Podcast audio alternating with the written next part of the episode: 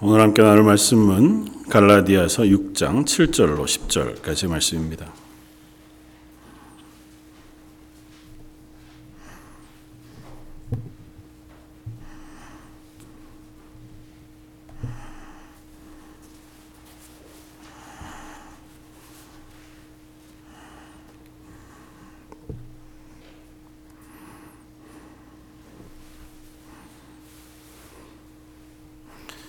갈라디아서 6장 7절로 10절까지 차이였으면 한 목소리 같이 한번 봉독하시겠습니다. 스스로 속이지 말라. 하나님은 없인 여김을 받지 아니하시나니 사람이 무엇으로 심든지 그대로 거두리라. 자기의 육체를 위하여 심는 자는 육체로부터 썩어질 것을 거두고 성령을 위하여 심는 자는 성령으로부터 영생을 거두리라. 우리가 선을 행하되 낙심하지 말지니 포기하지 아니하면 때가 이름에 거두리라. 그러므로 우리는 기회 있는 대로 모든 이에게 착한 일을 하되 더욱 믿음의 가정들에게 할지니라. 아멘. 어, 이제 갈라디아서를 마무리해 가면서 사도 바울이 갈라디아에 있는 교회들에게 실제적으로 믿음의 삶을 어떻게 살 것인가고 하는 교훈을 어, 편지로 써 보내고 있습니다. 특별히 어, 성령의 열매를 맺으며 살고 자기 육체를 위해서 살지 말아라 하고 하는 권면을 강하게 한 이후에 어, 너희가 그리스도인으로 성령의 열매를 살, 어, 맺기 위해서 너희 안에서 서로의 짐을 나누어 질 것을 어, 권합니다. 근데 사실은 서로의 짐을 나누어진다고 하는 것만 우리가 들으면 어, 꽤 무겁습니다. 그러니까 내 짐을 지고 가기에도 참 버거운데 나 뭐 인생은 어느 곳에서나 어떤 모양으로나 각자의 짐을 지고 걸어가는 것이겠다 생각이 됩니다. 뭐 그게 짐이 꼭 뭐 무겁고 힘겨운 것만은 아닐 수 있죠.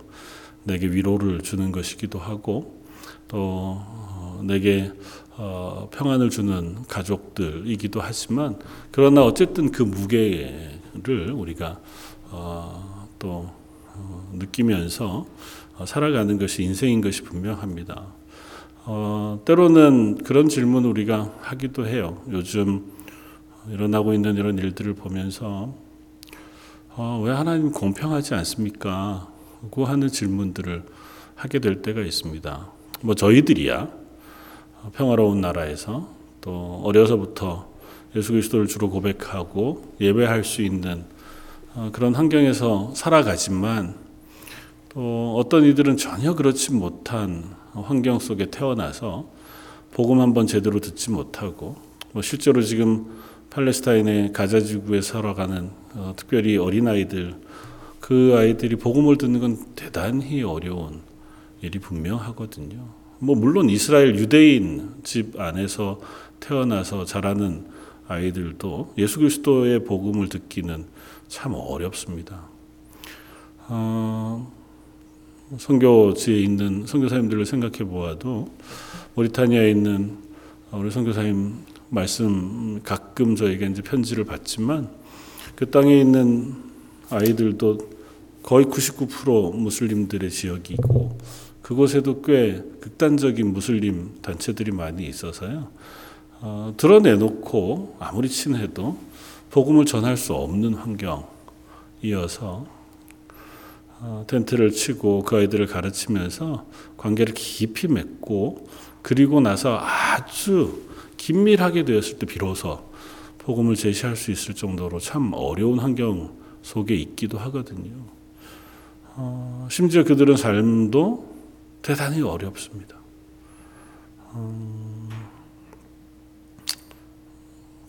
참 감사합니다. 이렇게 얘기하기에는 참 어려움이 있죠. 난 그런 환경에서 태어나지 않아서 참 하나님의 은혜입니다. 이렇게 얘기하기에는 어, 참 부끄러움이 있습니다. 하나님 왜 이렇게 다르게 세상을 공평하지 않게 하셨을까?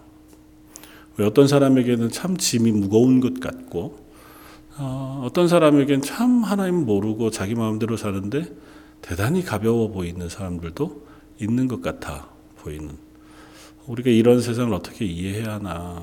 그런 와중에 너희가 서로의 짐을 함께 나누어지라고까지 말씀하시면 일단 내 짐을 좀 덜어주신 다음에 뭐 짐을 더 실을 만한 공간이나 좀 있어야 누가 남의 짐이라도 좀 내가 가서 지고 하지.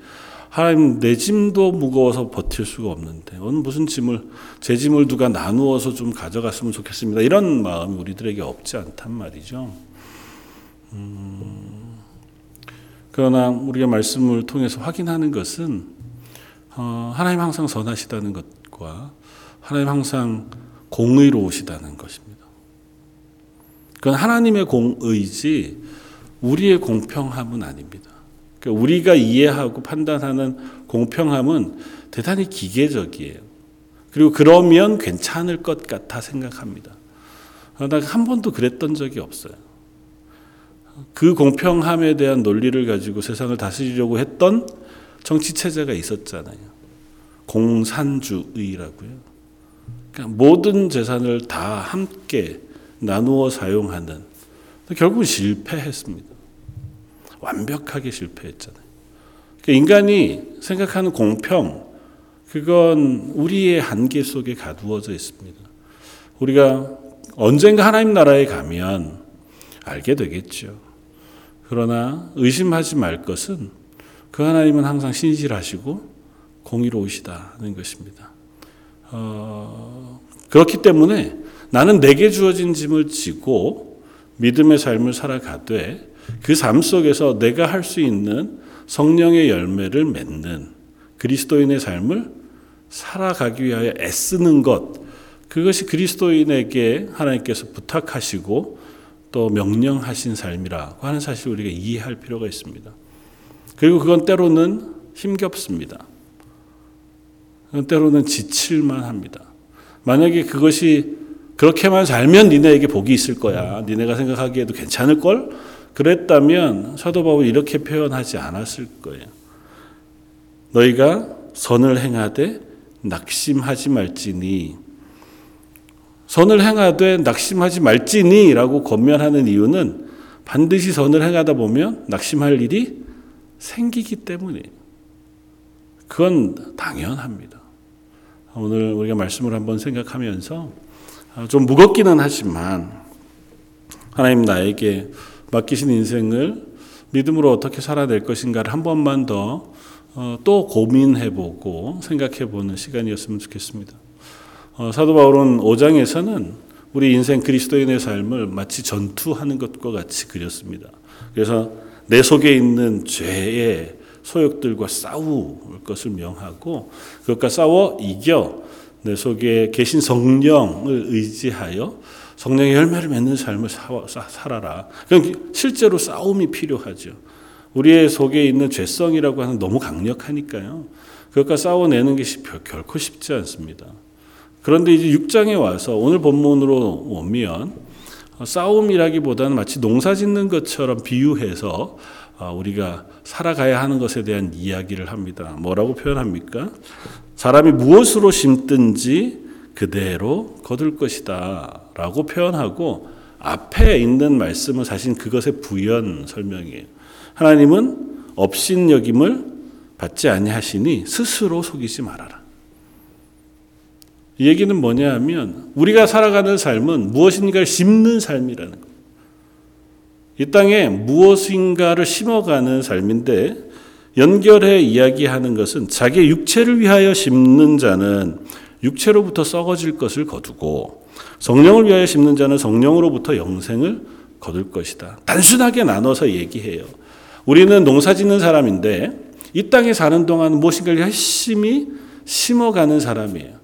근데 너희가 육체 농사를 짓는 사람이라면 육체에 무엇인가를 열심히 심는 삶을 살면 반드시 너희가 거두게 되는 것은 육체의 열매들을 거두게 될 거고 그건 썩어질 거예요. 왜냐하면 육체가 땅에 묻히는 순간 사라지고 말 것이거든요.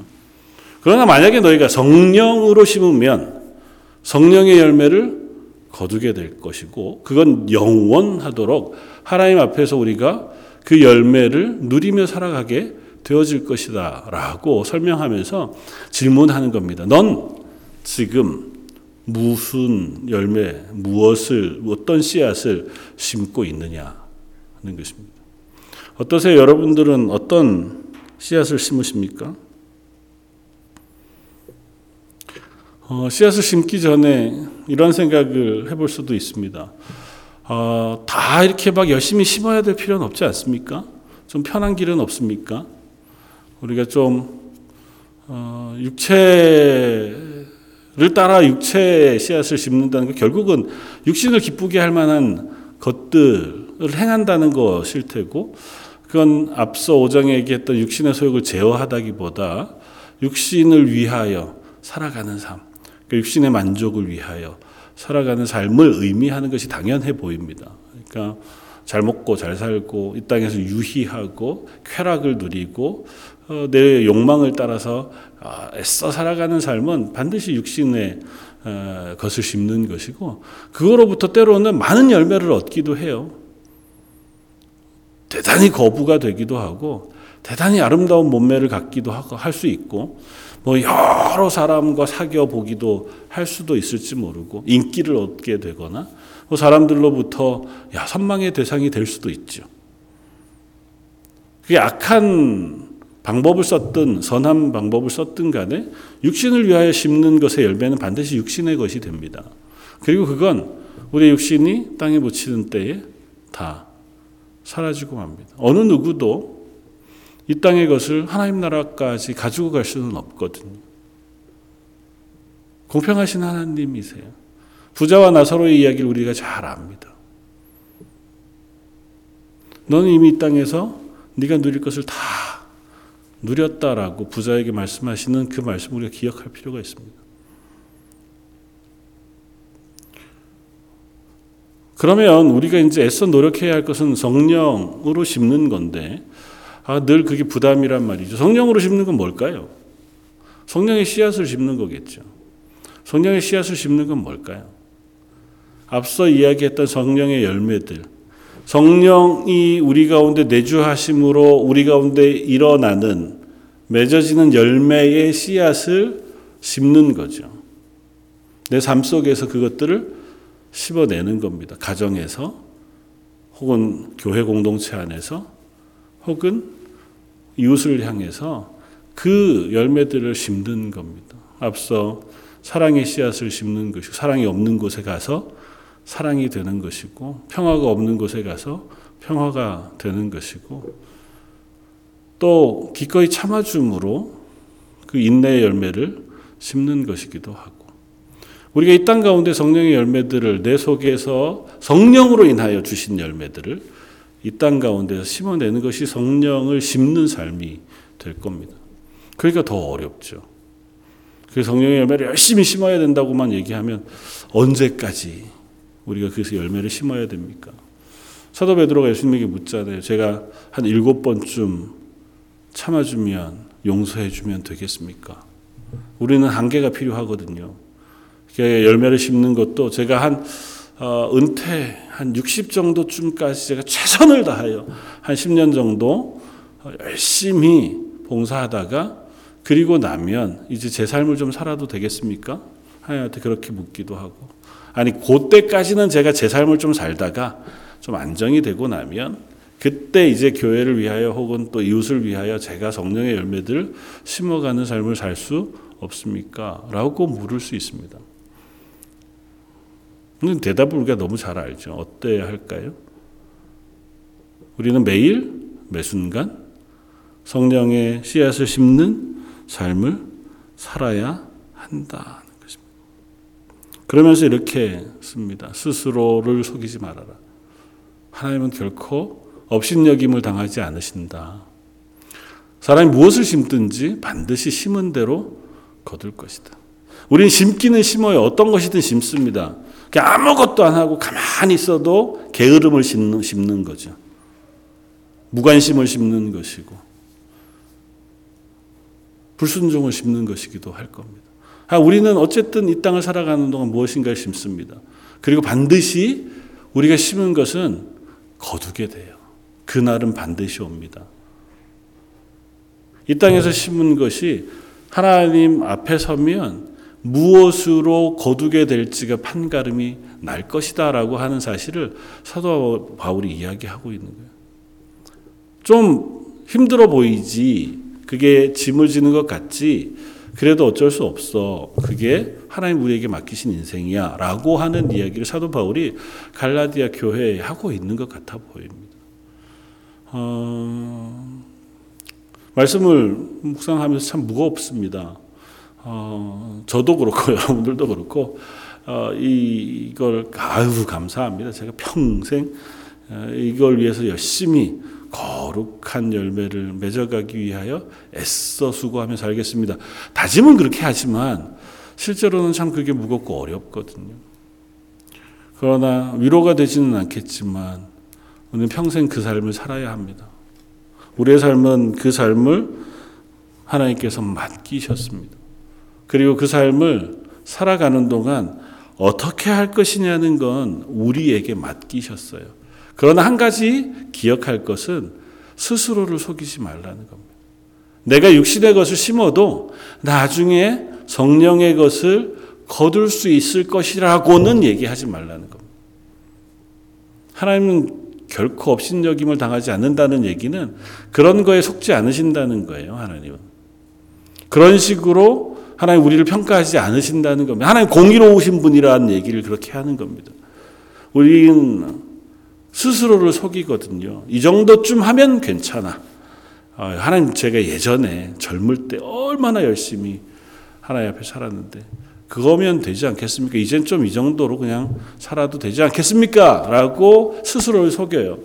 나는 속일지언정 하나님을 속일 수 없다는 이야기를 사도 바울이 하는 겁니다. 하나님 나라 가는 그 순간까지 우리는 무엇인가 계속해서 심는 사람이라고 하는 사실을 사도 바울이 이야기합니다.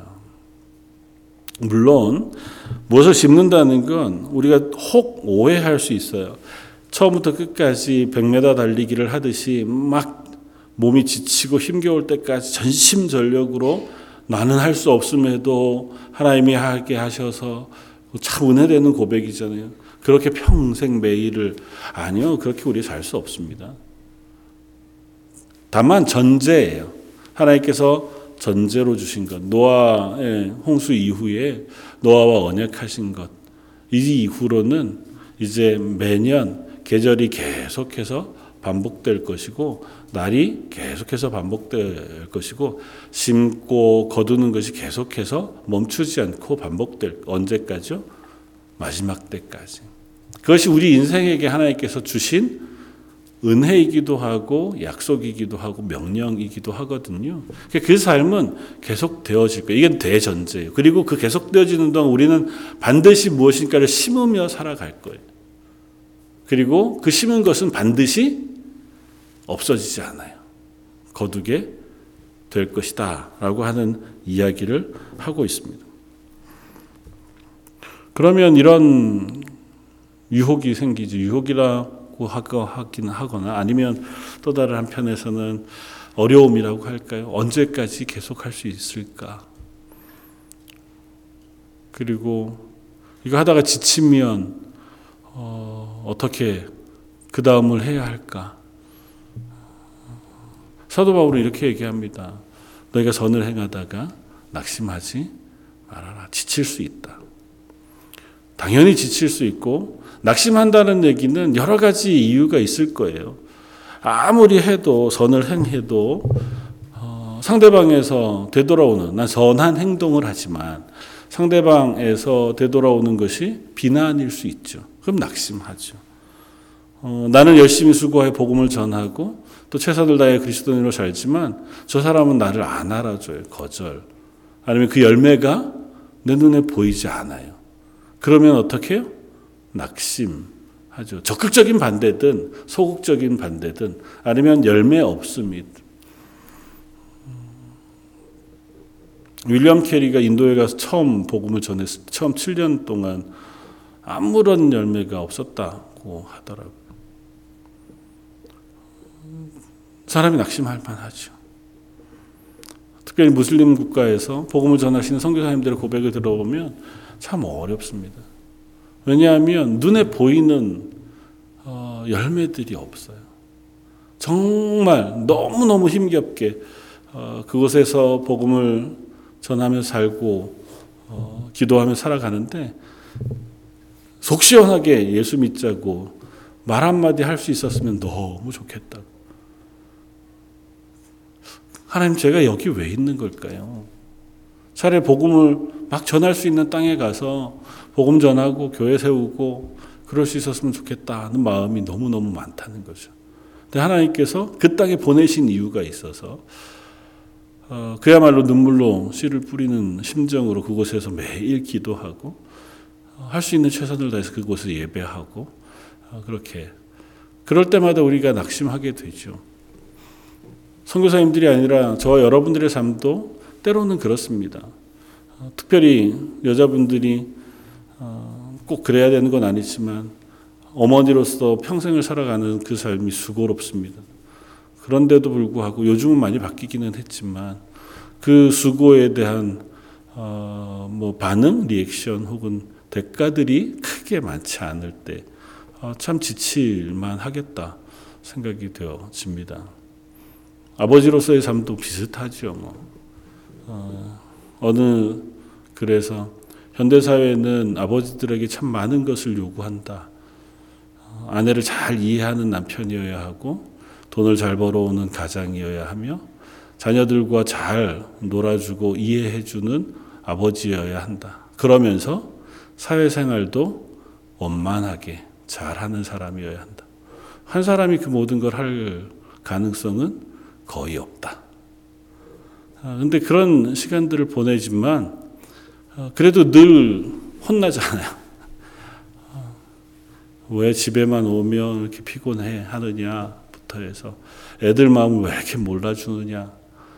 뭐 회사 가면 또 회사에 나름대로 또 맨날 듣는 핀잔들이 없지 않고 어느 곳에 가서도 숨 쉴 공간이 없어서 많은 아버지들이 혼자 어디 가서 산책을 하거나 뭐 산을 가거나 혹은 밥을 먹거나 그러는 시간을 보내게 되다 된다더라 이렇게 이제 그 칼럼에서는 그렇게 썼더라고요. 뭐 그럴 수도 있겠다. 각자의 무게가 무겁습니다. 그러다 보면 지치지요. 그리고 그것이 어쩌면 당연합니다. 교회 생활을 우리가 열심히 할 때에는 더 그럴 수 있습니다. 왜냐하면 교회는 헌신하는 거잖아요. 내가 수고로이 하나님 주신 마음으로 봉사하고 섬기고 사랑하고 시간을 내고 물질을 내고 애를 쓰는 거거든요. 그러다가 보니까 우리는 그것으로부터 오는 낙심을 훨씬 더 많이 가질 수 있습니다. 사도 바울의 말로 위로하자면 그럴 수 있습니다. 그리고 한 가지 더 이야기하자면 그렇더라도 힘을 내십시오는 위로가 되지 않습니다. 물론 힘을 내야죠. 그러나 때로는 그 지친 시간에는 그 지침을 회복할 쉼도 필요하다고 이야기합니다. 왜냐하면 사람이 지치면 그 지친 것들을 또 회복해야 하니까요. 더 잘 섬기기 위해서 긴 시간 하나님 앞에 갈 때까지 이 믿음의 삶을 잘 살아가기 위해서 우리는 때로는 쉬어야 할 때도 있습니다. 뭐 우리가 잘 아는 우화가 있잖아요. 도끼질을 쉬지 않고 하루 종일 한 사람하고 한 시간에 한 번씩 쉬면서 도끼질을 한 사람하고 한 사람 한 시간에 한 번씩 쉰 사람이 훨씬 낫다더라. 그 사람 쉬면서 도끼 날도 갈고 또 쉬면서 체력을 회복하고 훨씬 더 효율적이고 능률적이더라. 인생을 살아가는 것도 비슷하지 않겠 그리스도인으로 살아가는 사람도 비슷하지 않겠나 그런 얘기들을 하기도 합니다. 지치면 쉬어가죠. 심지어 하나님의 선지자였던 엘리사, 엘리야도 어, 그 사역에 아주 열심으로 열정으로 모든 힘을 다 쏟고 나서 지쳐서 로뎀나무 아래 있을 때에 하나님 천사를 보내셔서 그에게 쉼을 주십니다. 쉬어라. 먹고 힘을 북돋아라. 하나님 그렇게 하셨지. 야, 뭐 하냐. 빨리 가서 또 다음 사역 해야지. 말씀하시는 예를 잘 보지 못합니다. 우리가 지쳤을 때 하나님은 우리의 쉼을 인정해 주세요. 위로해 주십니다.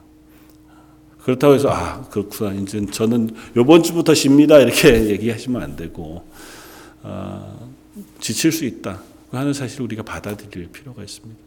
막 너무 힘겹고 어, 지치는데도 포기하지 않고 내가 이 헌신과 봉사를 어거지로 해내는 것이 어, 신앙이고 성령의 열매를 내가 맺는 것이다. 그것도 감사한 일이죠. 그러나 그러면서 우리 속에 만약에 어, 기쁨이 사라지고 쓴뿌리가 생겨나는 것이라면 어, 우리가 잠깐 그 부분에 대한 어, 것들을 고민하면서 어, 조금 템포를 늦추고 조금 쉬어가는 시간들도 필요하겠다. 사도 바울이 갈라디아 교회를 향하여 편지하면서 너희가 성령의 열매를 맺어야 하고 또 성령으로 심어야 하는 삶을 살아야 할 것이다. 그건 평생 해야 할 일이고 쉬지 않고 가야 할 일이다. 매일 매 순간 시간이 정해진 것도 아니고 또 열매가 어느 중 어느 정도 맺어지면 넌 목표량을 달성한 거야라고 말씀하시지도 않는다. 어떤 사람은 남들에 비해서 막 20배, 30배 수고로운 일들을 한 사람도 있을 수 있고, 어떤 사람은 남들에 비하면 뭐 100분의 1, 1000분의 1밖에 못하는 사람들도 있을 수 있지만, 그러나 그것이 하나님이 그에게 필요한, 그에게 요구하시는 삶의 무게일 수도 있다는 생각을 우리가 할 필요가 있습니다. 앞서 말씀드렸지만, 팔레스타인에서 혹은 무슬림 지역에서 예수 그리스도를 주로 고백하는 이들은 아마 그 고백을 하고 예수 그리스도를 믿는 것만으로 하나님 그의 인생에 허락하신 모든 수고로움의 애씀을 다 했다고 인정하실 만한 열매로 받으실 만 하겠다. 저 여러분들은 그런 거에 비하면 훨씬 더 많은 것들을 하나님께서 우리에게 기대하고 계시기도 하겠다. 각자에게 하나님 허락하신 것을 가지고 심고 선을 행하여 그 일들을 행해갈 수 있는 사람들이었으면 좋겠고 또 그 사실 속에 우리가 자주 지칠 수 있다는 것도 스스로 인정하면서 때로는 지쳤을 때는 하나님의 위로를 구하면서 그 자리를 또 통과해 갈 수 있는 저 여러분들이기도 했으면 좋겠습니다. 저는 참 감사한 것이 어, 시편의 수많은 시편 가운데 다윗뿐만 아니라 시인들의 숱한 고백들을 우리에게 남겨주셨기 때문에 참 위로가 된다고 생각이 돼요. 그들의 외침 속에 대부분은 고통과 절망, 지침과 힘겨움 속에 하나님께 부르짖는 부르짖음의 내용들이잖아요. 하나님 참 어렵습니다. 죽겠습니다. 원수가 나를 그야말로 죽이려고 마치 내 영혼을 밭 쟁기 갈듯이 갈고 비난하고 욕합니다. 제가 이걸 견딜 수가 없습니다. 그렇게 고백하는 고백을 들어보면 아, 이 사람들도 하나님 앞에서 삶을 살아가다가 참 어려운 순간들을 잘 지나가고 있었구나. 나만 그런 것이 아니고 하나님의 사람으로 살아가는 이들에게 때로는 이런 어려움들이 있기도 하구나. 그러나 그 고백의 마지막을 우리가 보게 되면 그럼에도 불구하고 하나님은 선하시다고 고백합니다. 그 하나님은 나의 방패가 되신다고 고백하고 내가 그 하나님을 찬양한다고 고백하는 고백으로 끝이 나는 것을 봅니다. 억지로 하는 고백일 수도 있죠. 내 속에서 기쁨이 우러나와 드리는 찬양이 아니라 정말 눈물 흘려가며 안타까이 부르는 찬양일 수 있죠. 그러나 그 찬양을 통해서 하나님 우리에게 위로를 허락하시는 줄 믿습니다. 우리가 그렇게 애써 수고로 이 그 길을 걸어가면서 하나님께 기도할 때 하나님 우리에게 위로를 허락해 주시는 줄 믿습니다. 성령으로 우리 가운데 역사하셔서 우리를 북돋으시고 다시 우리의 길을 갈 수 있는 은혜를 베풀어 주시기를 주시리라 믿습니다. 사도 바울이 이렇게 얘기합니다. 우리가 선을 행하되 낙심하지 말지니 포기하지 아니하면 때가 이름 이름에 거둘 것이다. 반드시 그 일이 거두게 될 것이다. 너희 것이 당장 너희의 수고로운 수고가 어떤 열매로 드러나지 않는다 할지라도 그러나 반드시 그것은 언젠가 열매를 맺게 될 것이다. 어쩌면 우리 세대에 그 열매가 다 어, 보이지 않을 수도 있습니다. 심는 사람이 있고 또 자라게 하는 이가 있으며 또 거두기에 되어지는 이가 있는 것처럼 우리 세대가 아니라 다음 세대가 또 그 믿음의 열매들을 보게 되어줄 수도 있을 테고 하루가 아니라 5년, 10년 후에 그 열매들이 맺어지기도 하게 될지 모릅니다. 반드시 하나님은 우리의 수고로움을 아십니다. 하나님은 우리의 고백을 들으시고 내가 살아가는 하루하루의 삶을 하나님 반드시 기억하십니다. 그리고 우리가 애쓰고 수고했던 그 믿음의 걸음을 하나님 항상 동행하시고 항상 그 은혜로 우리에게 되 돌려주시는 하나님 이신 것이 분명합니다. 그러므로 저 여러분들이 그 길을 가되 최선을 다해서 걸어갈 수 있는 저 여러분들이었으면 좋겠고 마지막 10절은 이렇게 끝이 납니다. 그러므로 우리는 기회 있는 대로 모든 이에게 착한 일을 해야 한다. 여기서 착한 일을 해야 한다고 표현하는 것은 굳이 표현을 이렇게 써, 썼어요. 우리가 많은 사람들, 대상을 상대로 우리가 선한 행동을 해야 한다고 사도 바울이 씁니다. 믿음, 구원으로 얻는 것은 믿음으로 얻어요. 그러나 믿음으로 사는 삶은 행동으로 드러나게 되어진다고 하는 사실을 야고보가 이야기했던 것처럼 사도 바울도 동일한 얘기를 하는 겁니다. 그래서 너희가 모든 이들에게 착한 일을 해라. 착한 일을 하는 게 우리를 믿음으로 이끌거나 그걸 우리가 구원으로 이끌게 되는 것은 아니에요. 구원은 은혜로 받지만 우리가 받은 은혜는 반드시 우리 속에서 착한 행동을 통하여 드러나게 되어진다. 열매를 보면 알 것이다라고 표현한다. 우리가 하는 행동, 우리가 하는 말을 보면 내 속에 심기어진 성령의 열매가 무엇인지를 드러내게 된다. 내가 행동은 이래도 난 정말 열심히 믿어.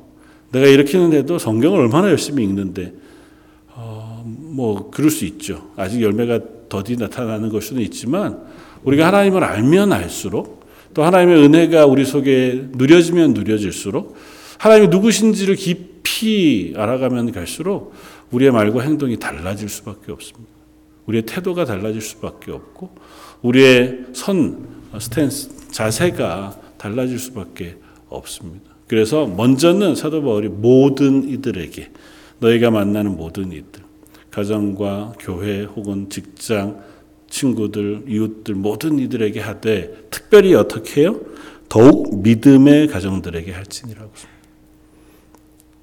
믿음의 가정들은 아마 같은 공동체 안에 있는 믿음의 사람들일 것입니다. 앞서 지난주에 우리가 읽었지만 하지 않았던 6절 말씀도 거기에 연장선상에서 이해할 수 있습니다. 가르침을 받는 자는 말씀을 가르치는 자와 모든 좋은 것을 함께 하라.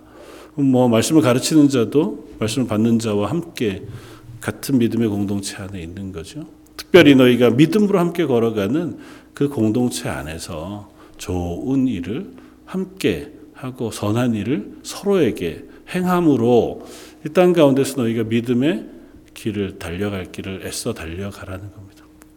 남한테는 잘하지만 가족한테는 잘 못하는 사람들 있잖아요. 대부분 저희가 그렇잖아요.